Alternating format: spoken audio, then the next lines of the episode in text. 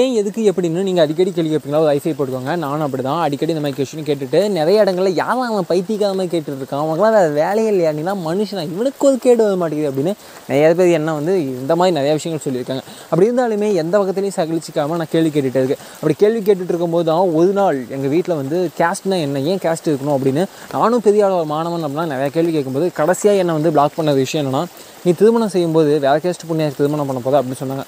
சே என்னடா அது செதுப்படி? இதுக்கு ஆமான்னு சொல்கிறதா இல்லைன்னு சொல்கிறதா என்ன தான் நம்ம வந்து ஆன்டி கேஸ்ட் ஆன்டி கேஸ்ட்டு பேசினாலும் ஏதோ மூலையில் நம்ம உள்ளுக்குள்ளே இந்த கேஸ்ட் ஊதிக்கிட்டு இருக்கோம் அப்படின்னு அந்த நொடி தான் நமக்கு செதுப்படி விழுவோம். அந்த மாதிரி செதுப்படி நீங்கள் வாங்கியிருக்கீங்கன்னா அதை தாண்டி உடச்சிட்டு வரும்போது தான் பெரிய அதை நம்ம புரிஞ்சிக்க ஆரம்பிப்போம்.